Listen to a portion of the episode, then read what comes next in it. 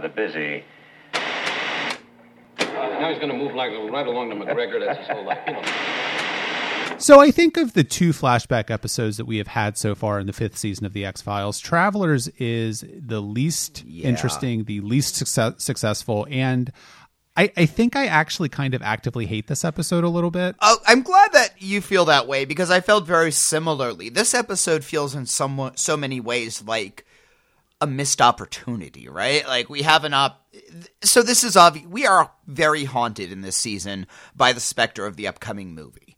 Uh, there are a lot of decisions made during this season that were movie related. I assume this is another episode that was made so that David Duchovny and Gillian Anderson could be doing movie stuff at this point. I Yep. mean, and Gillian Anderson doesn't even appear in that, which actually, my question is, does she have more of a role in it or something like that? I wonder if that was why she had a couple more episodes where she wasn't around. No, I think I think I think that their I think their screen time in the movie is, is pretty equally Sure. distributed. It, it it could have just been that um The way scheduling, you know, for scheduling, yeah. example, similarly to it, you can't really do an X Files prequel without David Duchovny, but you can do Yeah. one without Gillian Anderson because she wasn't there until 1993. So that might just be the only little bit of of Yeah. continuity there. Yeah, his scenes obviously just took a day to film, and that was it. Um, Oh yeah.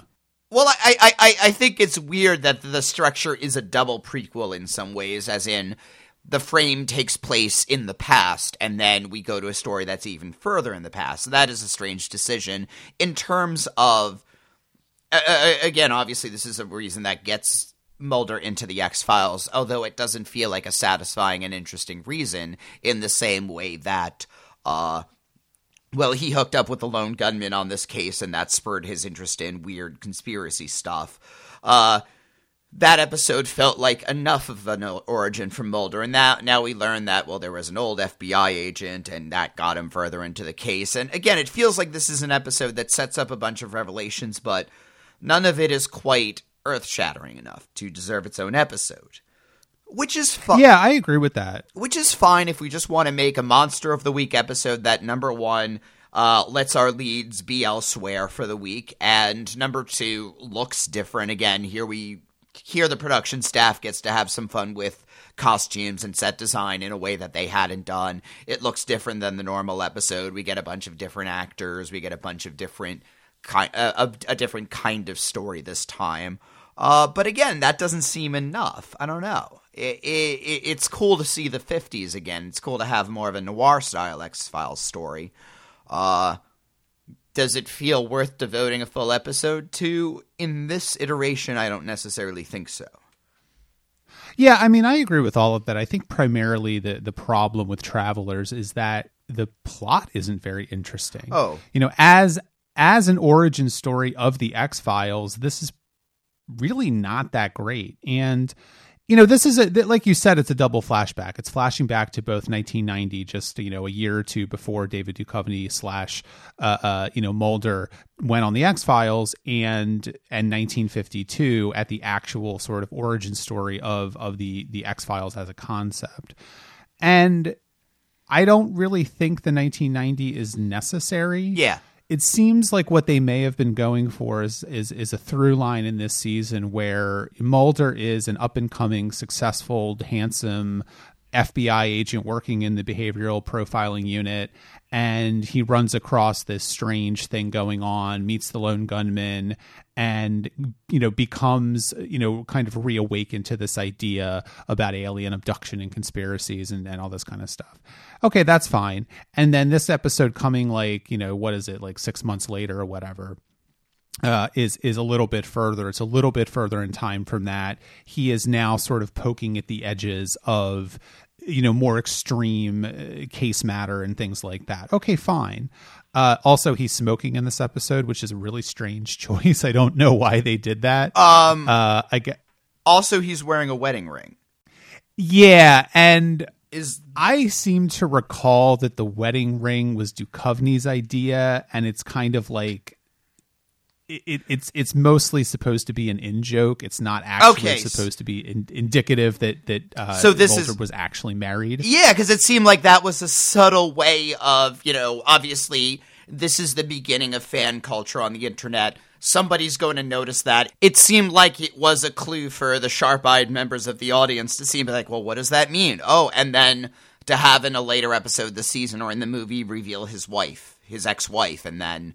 Because I, I, again, I can see that being part of. Well, Mulder was this young up and coming FBI agent.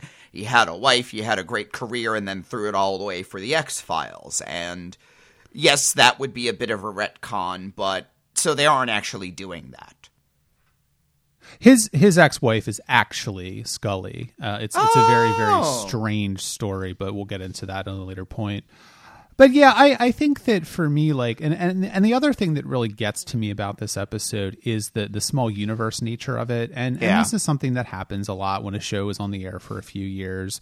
The same characters pop up again and again, even in flashbacks, and I, I- just fundamentally find the inclusion of Mulder's father Yeah. as one of the key driving forces for the, you know, for for uh, Agent Dales to you know discover the X Files and sort of like Mulder's father is is a little bit instrumental in creating the existence of the X Files as a as a thing, as a department, as a whatever you want to call it it it just strikes me as like a little too cutesy for me. It doesn't really make a whole lot of sense.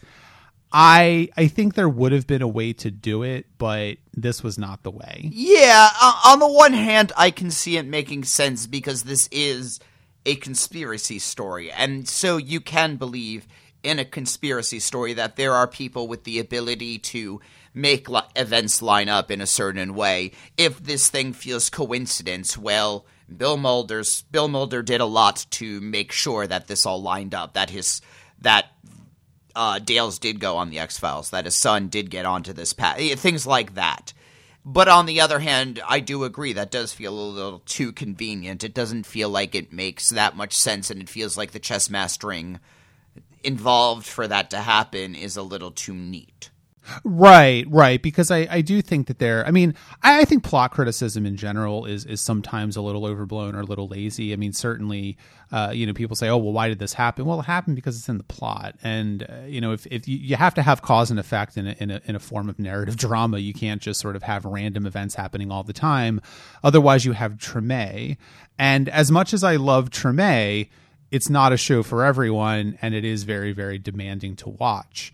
Uh, so I don't really know what the show is trying to tell us about the the sort of like control that our Mulder has Yeah. over his own his own life. I was he always destined to be on the X Files? Is this just a complete coincidence?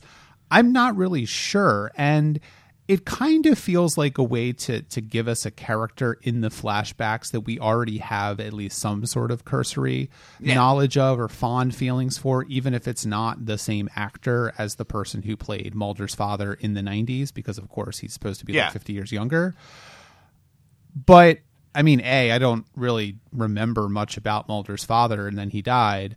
Uh, in fact, I thought he was kind of a jerk. And b like he's not that interesting in the episode, and none of the other characters in the flashback parts are very interesting.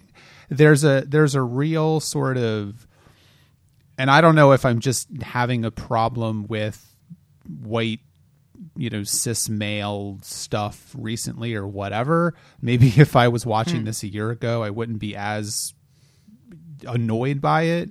But there's a there's a weird sort of like nostalgia for this mm. period of history running throughout this episode and I don't I don't share that nostalgia. I, I I think that the 50s were kind of a gross period Yeah. and you know certainly it looks good and the noir aspects of it are good and they're men in hats and all that Yeah. stuff but you know at the end of the day it was not that great of a period and none of these characters are very interesting Yeah. Uh, uh, again, it feels like a missed opportunity. I feel like, all right, well, Dales is going to be something important. Like, I'm really interested to see the, uh, you know, these two guys, and you know, they're they're going to be our window into an imaginary series that of the X Files that took place in the 1950s. Like you can imagine that series. You can imagine in everybody in period clothing, deal, you know, talking about communists and all of that, and suddenly there's aliens as well. I mean that the, the 50s did have a lot of science fiction in them.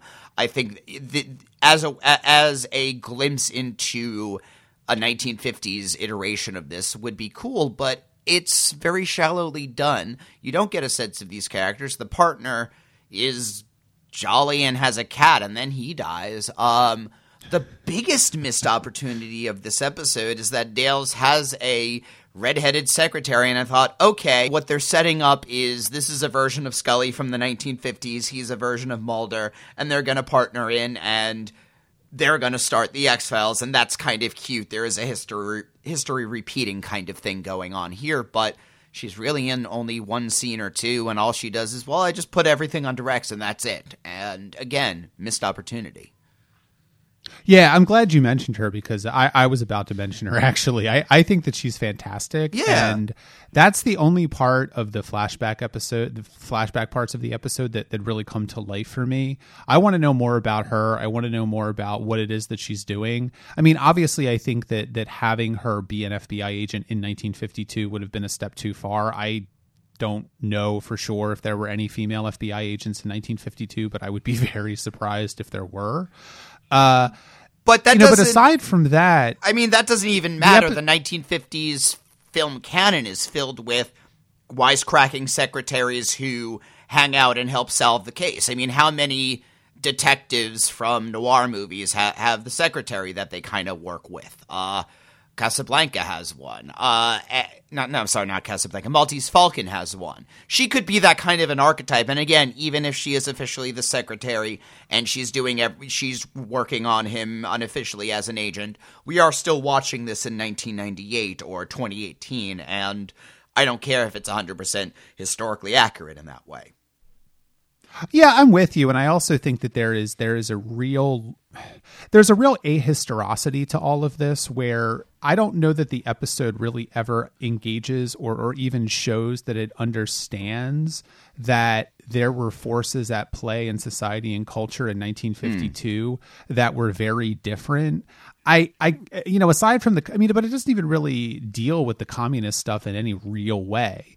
Um, it, it kind of makes some hand wavy gestures to it in, in terms of looking at, oh, well, you know, communist, blah, blah, blah, uh, making some sort of uh, parallelism with the ways in which these, you know, um, the guys, uh, Edward Skur is kind of hiding, et cetera, et cetera. But at the end of the day, it doesn't really do anything interesting with that. And, and, and in a show that I think really, examines America in a very interesting way a lot of the time. That also feels like a missed opportunity. You know, it, it nothing about this screams 1952 to me. It just seems like everyone's play acting. Yeah, and in an episode like Memoirs of a Cigarette Smoking Man, for example, uh, that episode dealt with stuff like the Kennedy and King assassinations in a way which yes, doesn't quite jibe with our understanding of American history. It requires a ton of suspension of disbelief we're not really re- prepared to do.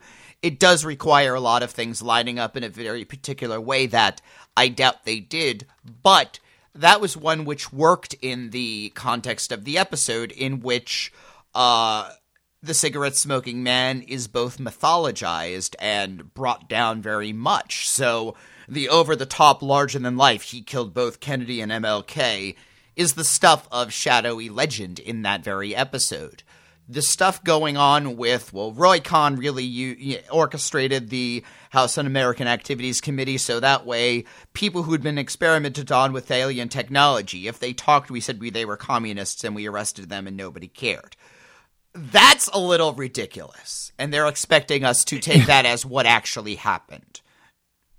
Yeah, yeah. I, I, I think. The, I mean, we'll have to deal with the Roy Cohn stuff, so we may as well do it now. I mean, I'm, I'm certainly not a fan of Roy Cohn. he was a horrible human being, and I, you know, I'm, I'm sorry he contracted AIDS and died. But he I'm was so- also a closeted gay man who, you know, used his uh, power and influence to to destroy lives, destroy a lot of lives. Um, I, you know, I, I think that for me, the episode that feels like the X Files sometimes does this, of course, right? Where it goes a little bit too far down a road of, if, if, uh, like, sort of fabulizing the past in a way. Yeah. And I think this is a clear indication of that. I think that if this had been a flashback in Musings of a Cigarette Smoking Man, we wouldn't Hmm. have given it a second thought, or we might have even liked it because it would have been recontextualizing something in Yeah. a very subjective way. And you know, we discussed that episode a lot in terms of did this actually happen? Did this not actually happen? Um, nothing in Travelers is there to indicate to us that this is not a, a pretty Yeah. straight historical recreation of what happened. We don't really get a sense from the episode that Arthur Dales is telling Mulder in 1990 any sort of sanitized or or exaggerated version of Yeah. the events of what happened. And i just don't really you know roy arthur dales has this line in the episode where he says you know do you know what HUAC is? And then he answers his own question oh you're you were too young. It's like i know what HUAC is. I think a lot of people know what HUAC is. But anyway um, that's obviously a way for the tv writer to tell Yes. people that don't in the audience that don't know what HUAC is what HUAC is but he says, you know, they didn't find anything. Do you think that they wouldn't have found anything if fi- if nothing was what they wanted to find? And I just, ha- I mean, when that line happened, I groaned and rolled my eyes literally because that is the X Files at its worst. It is the X Files that is creating really lazy mysteries out of absolutely nothing. And I don't know again if the episode realizes that. I think it I, I think the episode thinks it's making really salient points about how the communist witch hunt of the 1950s was a cover up for you know the, this episode was sort of um, uh, one of the influences on it was the the blacklist right? The Hollywood blacklist of, of suspected communists. And that was a horrible period in American history. Uh, you know many many people lost their livelihoods and had a lot of trouble finding work for years after that. Uh, it was bad. Um, yeah, this was but it doesn't do anything interesting with that idea. And in a way it very much it undercuts any it undercuts how rotten that was because for me the roy Cohn represents the ultimate in evil aligned conservatism. Uh is the one who influenced he uh, so conservatism fair, fair, fair enough. Um, this is a version that can't even pretend that it's doing anything good. Like this is unvarnished evil. It's not, uh, Roy Cohn. I see as somebody who doesn't even give a shit about pretending to be good about it. Yeah, Re- Reagan was the scum of the earth, and I'm glad how he died. But at least he tried to pretend that he was doing stuff for the family and America and all of that. At least Donald Trump vaguely pretends. I don't think Roy Cohn even got that far because why did he give a shit? And for the episode to say, well, this wasn't just uh, contempt for the poor, contempt for everything, just power uh, feeding on itself. Uh, this was a cover up because aliens. It, it, it, it, it's almost. It uncomfortably reminds me of the. I, it's hard for me to exactly explain this, but do you, do you get what I'm saying with this? Like that makes it s- Yeah, no, that I- makes something real kind of silly. Now, maybe at this time, uh, House Un American was seen as so in the past and such a relic in a way that it doesn't really matter. But you know, it, it, it's okay for us to recontextualize this because it's so far in the past that it doesn't. The forces are not affecting this now, but I guess we are in a time where these forces are gathering strength again, and so I maybe that's why it kind of leaves a bad taste to me.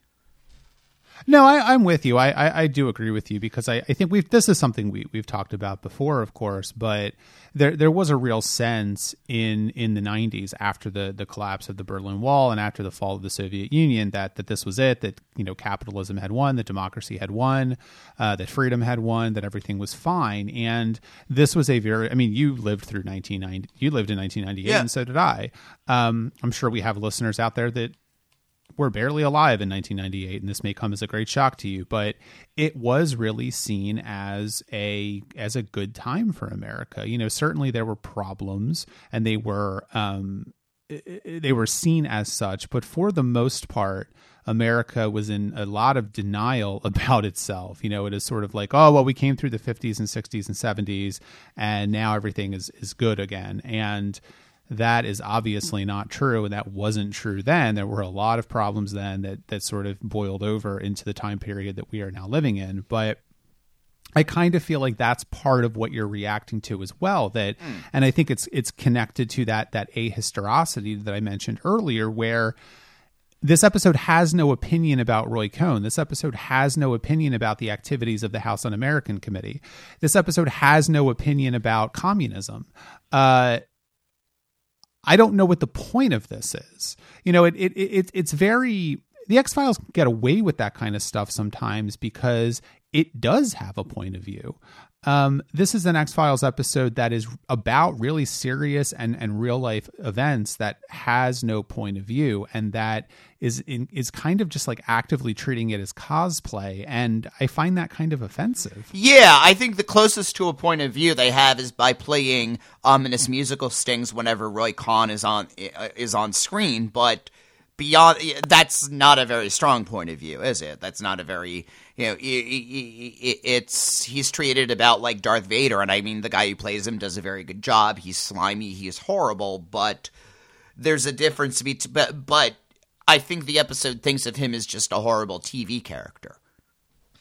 Yeah yeah it does and i think that that's a real failing on on this episode's part. And you know leaving leaving all that aside as well i i also think that it, it's a little it's a little hard to explain, but part of what I think makes this episode so such a failure is that the X Files is a very dramatic show. It's a very bombastic show. It's very larger than life. We're dealing with you know a vast governmental and non-governmental conspiracy to cover up the imminent colonization of earth by hmm. aliens mm. this is about as as operatic and grandiose as american television got in the 1990s and the origin story for the x-files is basically nothing the origin story for the x-files is a weird guy that had a spider grafted into him killed yeah. a bunch of people, and an FBI agent stumbled on it, and that's how the X Files got started. Yeah. And if the if this if this was written by say Darin Morgan, I think that I'd be much on board, much more on board with it because he would have made a very, very sort of like wry commentary on the fact that the X Files basically had a nothing origin story, and it's it's directly subverting your expectations about what you think the origin story of the X Files should be. But it's not and it isn't very interesting and it's not very important. Going back to memories of a cigarette smoking man, uh, this episode with that tone would have made a lot of sense. Again, the undercutting that, oh, we just call it the X Files because there was more room in that drawer. Again, that's a silly thing which undercuts that and makes makes bare and deals with and acknowledges the fact that this was just something we pulled out and here's us making up an origin story years later and but they're trying to make it seem like we're supposed to be impressed by that in, as written. Like I said, the X Files has, has never been shy about undercutting itself, but but it knows this feels like. But yeah, and th- yeah, that's right. In this episode, it doesn't feel like it knows it's doing that. Well, I want to talk a tiny bit more about this historicity of because of something that so part of this episode hinges around this concept of xenoimplantation. Uh, and right, right we're explicitly told, well, this is a Nazi scientist uh, technique, and that's terrible. And why I think that's funny is because on our other show, Trek About, we did the Voyager episode Nothing Human, which uh, was around at the same time as this episode. I think a year difference. Uh, but yeah, just about. Well, actually, no. I think they were the same the same year. Either um, either way, they are both they, they're both roughly the same time, and both of those episodes are dealing a little more so in Voyager's case with this idea of let's talk about ethics relating to Nazi medicine. What? Why is the is, is was this something that was a discussion at the time? Where people uh, I mean, it was about 50 years later, so I can see why we would revisit that. But why is suddenly the idea of Nazi based medicine a debate in, in 1998? I don't know. I, I feel like there was something that happened that I'm not remembering that seemed like kind of an important thing at the time, but maybe wasn't that important because I'm not remembering it. I don't know. 1998 was a weird time for me. I had a lot of other stuff going on in Yeah. my life. I had just come out. I was getting ready to go to college. I wasn't really paying attention to the news. So I mean- I'm probably not the best person to ask, but it certainly is an era in which technology was changing. I mean, we had cloning happening at this point, and there was a debate about, well, should we allow human cloning? And you have a greater focus on technology and the creation of the World Wide Web and computers going into more people's homes. And so, I, I mean, it is possible that in general, technology was something that a lot of people had fears about and that's going to naturally lead to well what what is the what is the line like is nazi technology something acceptable is technology for its own good that is it as simple as that? I mean maybe there was more historical evidence coming out at the time and you know we we had more of a clearer idea than now of what dr Mengele did and so now we're talking about that? I mean it could be as simple as that. I'm mean, just I- I- curious I don't know. I mean, I, I would I would guess that if there wasn't something coming out specifically about Nazi medical experimentation in 1997, 1998, that it was probably a confluence of events. I, I do I do vaguely remember that, that medical ethics were a, a you know kind of a relatively hot topic of conversation at that time. Dr. because of cloning, was- as you said, Dr. Kevorkian as well. Um, I'm sure there were other things going on. You know, DNA had just been um, sort of really become a yeah. huge thing. Yeah, Human Genome Project, all that stuff. So I, I think that, that that might just be part of it. That it was just kind of in the culture, and it's it's Nazi experimentation. Why is it that specifically? I couldn't tell you, but I mean, that's the- maybe why at least. the X Files has already dealt with Nazis. You know, it's already put that piece into play, and so if they're picking it up again, uh, and certainly less than ten years later, uh, is something in universe is something where this would pop up. I, I guess that might be it. Yeah, yeah, I think so.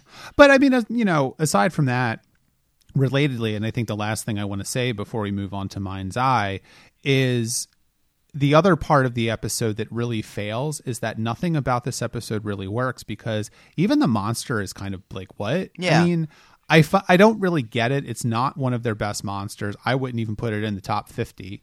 Uh, it's a guy, it's a bunch of guys who had a spider implanted in their like pancreas or whatever and it comes out of their mouth and then it like Yeah. sucks up all their organs and like bones and stuff and you're like wh- wh- why is why would you do this I What- mean, what is yeah. the this In terms of the actual scene and the makeup and the prosthetics and all of that, like it's a scary scene. But then when you think back, it's like that makes no goddamn sense. Like, uh, uh, are you, are you sitting down? I feel bad about complaining about Tooms in relation to this guy. like, and, and, and funny enough, I wish this episode had been a Tooms origin story. Like, oh, though, you know, that he was created through, you know, weird government experimentation. And okay, we've closed the door, we open it, that's all we need to know, and then we get the idea that they're experimenting on people to create weapons. I don't know. Like, it's just, yeah, it, it, it makes no goddamn sense. And yeah it yeah that would have been interesting and and why don't they just kill him? Oh my god, if Roy Cohn wants this guy out of the way and not talking and not bothering people, how easily could he have him killed? He's not under Right, his right, control anymore. He's not useful to Roy Cohn anymore. It, it- just make just tell the guy standing next to you, take care of this, and it will be taken care of. You're Roy Cohn. Come on. I know, I know. We're supposed to believe that Roy Cohn of all people would would draw the line at murder. Uh, no. Yeah, it's it's just a mess of an episode, and I, I, I, think that I think that I'm glad that I think we're done talking about it. All right, well, let's move on to Mind's Eye. But before we do that, I do want to take an opportunity to let you all know that this podcast is supported by you. Yes, you listening to this right now.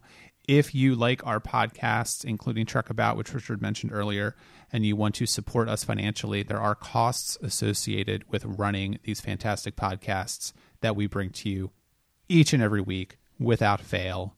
No vacations, no holidays, no reruns. 52 weeks a year, you know you're going to get a podcast in your feed. Please go to patreon.com slash trekabout and give now. Okay, well, Mind's Eye, I think, is the better of the two. Not saying it's very good, uh, but I want to start out this conversation by talking about all the ways in which this episode gets Delaware wrong. This I is was- finally my opportunity I was going to say, I've been to the French Street bus station in Wilmington, Delaware. I know. I wrote that in my notes. It is not actually the French Street bus station, and it is not on French Street. Oh, no. Um, yeah. I mean, this is not going to be interesting to anyone, but indulge me for two minutes. Uh, some of the problems with this episode include the Southbridge District. Well, Southbridge is a real neighborhood, but no one calls it the Southbridge District. Um, Highway 13, it's Route 13. there are a bunch of shady motels that someone would possibly do a drug, drug deal, prostitution, or get murdered in. Uh, but the Wilmington police would have nothing to do with it. It's outside the, the city limits of Wilmington. It would be the New Castle County Police. So the entire Wilmington Police Department stuff in this episode, completely wrong. Um, what else? As I already said, the Front Street bus station doesn't exist. Uh, Wilmington, Delaware is a much busier city in this episode than it is in real life. Uh, in real life, it is very sleepy and almost no one walks anywhere. Um, I think that's enough for now. Uh, it, it, I feel like that and Lili Taylor's great as always is what we have to say about this episode. Like, I'm worried that that's why you talked about Delaware for so long. I could keep going. Um, I I think that this is a very mediocre episode of the X Files that is helped a lot by a really really good performance. See, I was going to say this is a fantastic early season 2 episode. It is. I, I would agree with you. I think that this is an episode that we get from time to time that it was that is Yeah. completely devoid of, of any sort of context, is completely devoid of any of the real ambitions or you know s- skill ups or anything that the X Files has done. I don't even think it looks that good, frankly. Um, it's got that sort of like very dark, generic. We're we're filming in the Pacific Northwest in the 1990s look Yeah. to it. Um, it's it's just kind of It feels it's very average. Well, again, it feel this is part of why I'm saying we're haunted by the specter of the movie. This feels like an episode that was done almost on autopilot. This is, I mean, no, so this is a Tim Minear episode, and he's probably very good at writing this kind of thing very quickly. Okay, this is not going to be that elaborate of an episode to make. We'll let we'll let Lili Taylor carry most of it, and that that's nothing we have to do any anything extra on. Mulder and Scully don't really have to work very hard this week. Uh, again, it feels like an episode that they did very quickly. Maybe it was a script that hadn't been fleshed out or finished because Mulder and Scully don't really do anything interesting in it. Yeah, I'm glad you said that because I was really struck by how much they didn't do anything in a way that again was really harkening back to the first couple seasons of this show. This reminds and, me and of- something that the show has really gotten away from. This reminds me a lot of was it Shadows that episode um with Lauren Kyte. Oh, yeah. Now again, that was an episode that was an early episode that I really liked, but it's mostly focusing on this woman and the weird shit that's happening to her. And every so often she checks in with Mulder and Scully, but for the most part she's on her own with this. Uh and again in both episodes this is the lili taylor show this week. Uh, she is the she is the protagonist of this episode. Mulder and scully are supporting actors And I, you know, and I think that's okay. You know, I, I- one of the things that I like, uh, uh, one of the things that I like about the X Files, and one of the things that I like about episodic television is that it can do things like this, and and also the fact that that you know, I don't know that we've really ever talked a lot about the fact that the X Files is even odd for only having two main cast members. You know, this is a show that really does have to build little worlds each week, and that's that's hard to do. Yeah, it's only in the mythology episodes that we have an actual cast for the most part, and that that I end up liking most of the Monster of the Week episodes is a testament to well, these two people are really the heart of this show.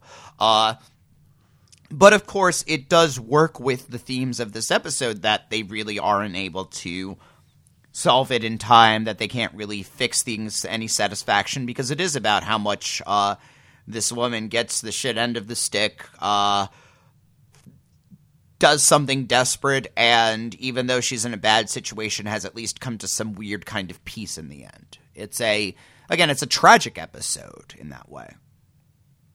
I I mean I will say that that as much as we're sort of shitting on this episode, it it's it's decent. You know, it's Yeah. it's it's pretty well constructed and I think that you know, if you compare this episode to some other episodes that we've had in the past, uh, written by John Shiban and Cough Cough, Huh. you know, that that it has a clear idea about where it's going. It has a couple Yeah. of really interesting plot points that kind of change how you think about the episode or how you th- where you think the episode is going. Um, you know, Scully does make one of the key discoveries in the episode, the the bloody glove. Um, you know, in the in the slot in the wall in the motel, that kind of changes some of the ways in which the the you know the the the characters in the episode are, are looking at uh, Marty and it's it's well done. I mean, I think that once you know the end of the episode, once you know that she has somehow always had access to the vision of her father, um, that is really well done, and the layers and layers in the episode work well, and it, it makes you think about what had come before and recontextualize it. Um, is it like revelatory? Is it the best thing ever? No. And I don't think it's an episode that, that you're really going to sit around and think about for much longer after you watch it or, or listen to us talk about it. But but it is it, it's a kind of just it, it's a meat and potatoes episode. Yeah, and I really like the. I really like her, Marty's motivations in this episode because at first it does seem like she's working with or protecting him or something like that, and that doesn't make sense. Again, I, I clicked that it was her father before the episode quite reveals that, but it still doesn't make sense. And I like the fact that her motivation is just simply she doesn't want to have these visions anymore. She's cleaning up after his crimes because if he goes to prison, that's going to suck again. She doesn't want to have prison TV. At least she has outside TV in her head. But uh, when she fi- when she figures out a way to kill him and stop it that way, that's again her her desperate attempt to escape this. I, I, I like that. Again, it's a it, it gives an uh, it gives a very sad element to this. She's a very tragic character, and I think again she does. It, it's Lili Taylor. She's going to do a really good job of that.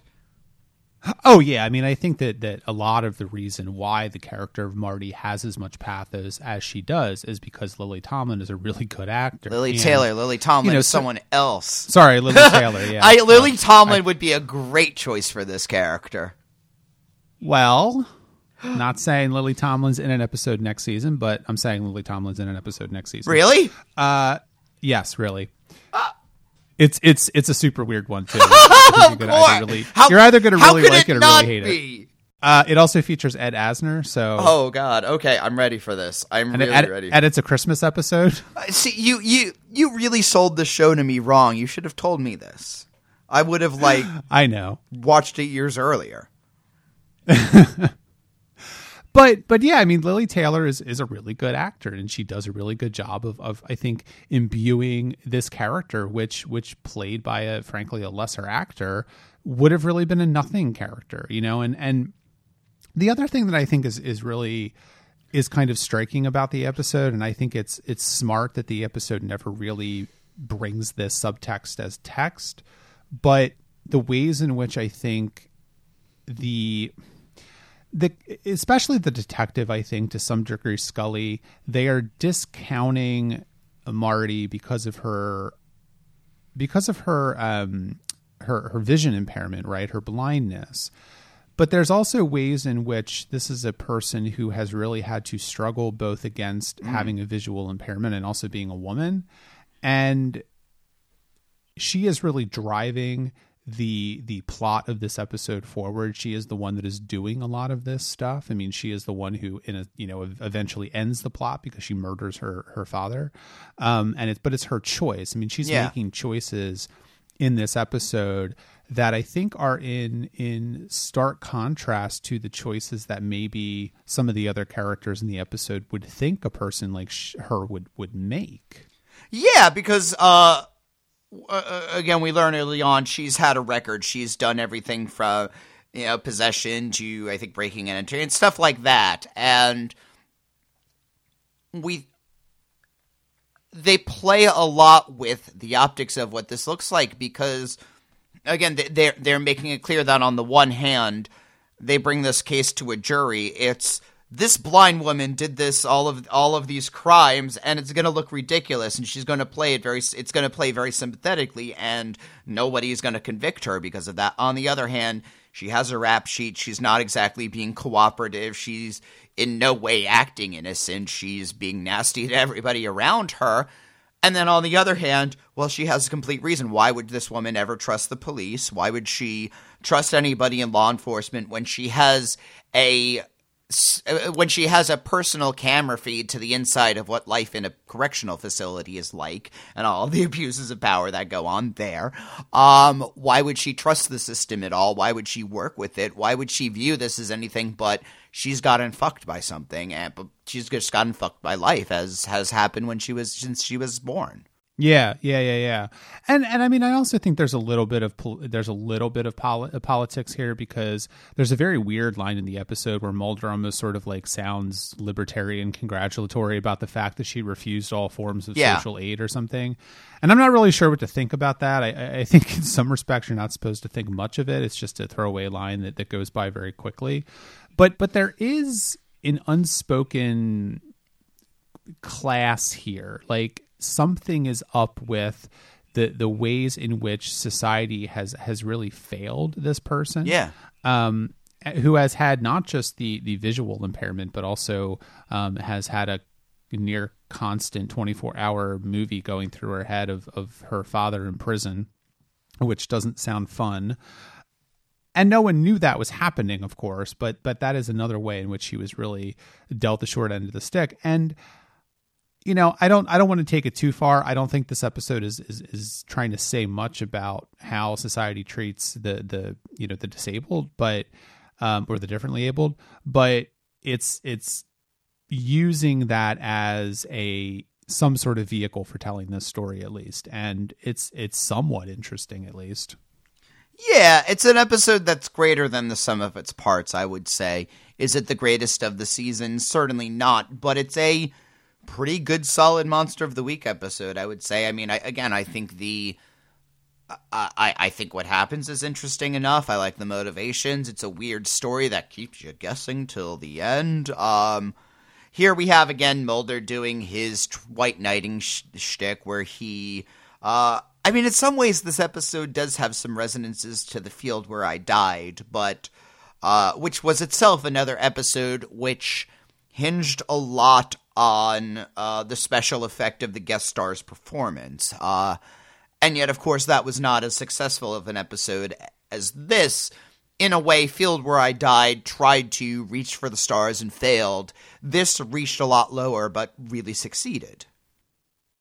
Yeah, I actually think that's a that's a good comparison. I had, I had sort of thought about the field where I died as well. You know, not in subject matter, of course, but but in the ways in which Mulder really does, like you say, White Knights, the the the female character in this episode, and in the the field where I died, where I think it's supposed to be a little uncomfortable, and I also think that there's a little bit. You know, I don't think it's in the script, of course, and I don't even think that that Scully is necessarily thinking this, but I think gillian Anderson is putting something into her performance where she is a little she's judging Mulder a little bit for the ways in which he will leap to the defense of a pretty woman.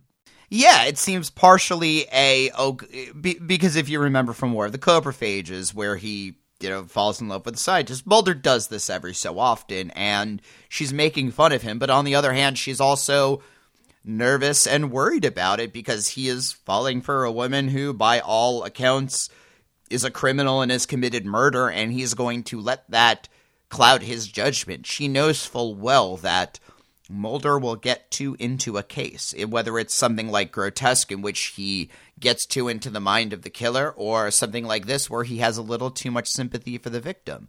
There is an amount of detachment that you need to have if you are in law enforcement such as this, or else you're not going to investigate the case, case properly.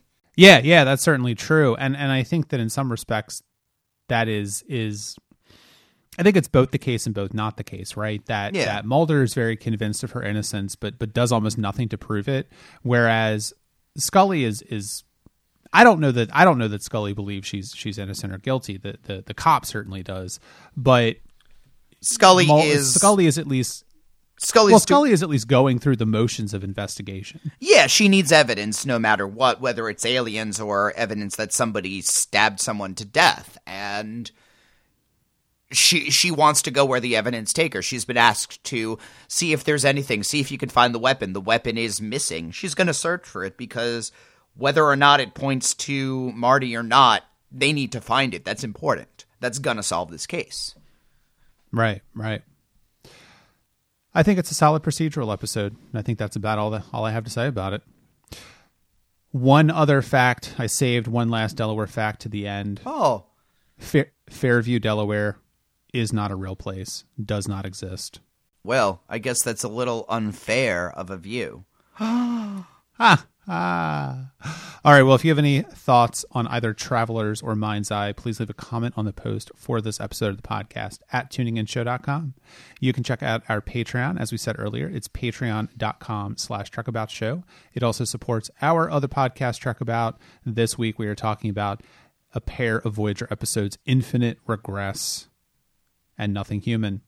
Facebook, Twitter, Instagram, we are there. Tuning In Show is our username. And as always, please leave us an Apple Podcasts review for tuning in. And Richard, why should they do that? because it's the best way that they can listen to us and get new people and solve the case and figure out why the X Files are called the X Files and have Lili Taylor kill somebody. Very good. You can go back to sleep now. Next week on Tuning. Ah! What happened? Oh, sorry, I was trying to whisper. I had a nightmare. Next week on Tuning In, we're going to be talking about All Souls and the Pine Bluff variant. Mac, why do you...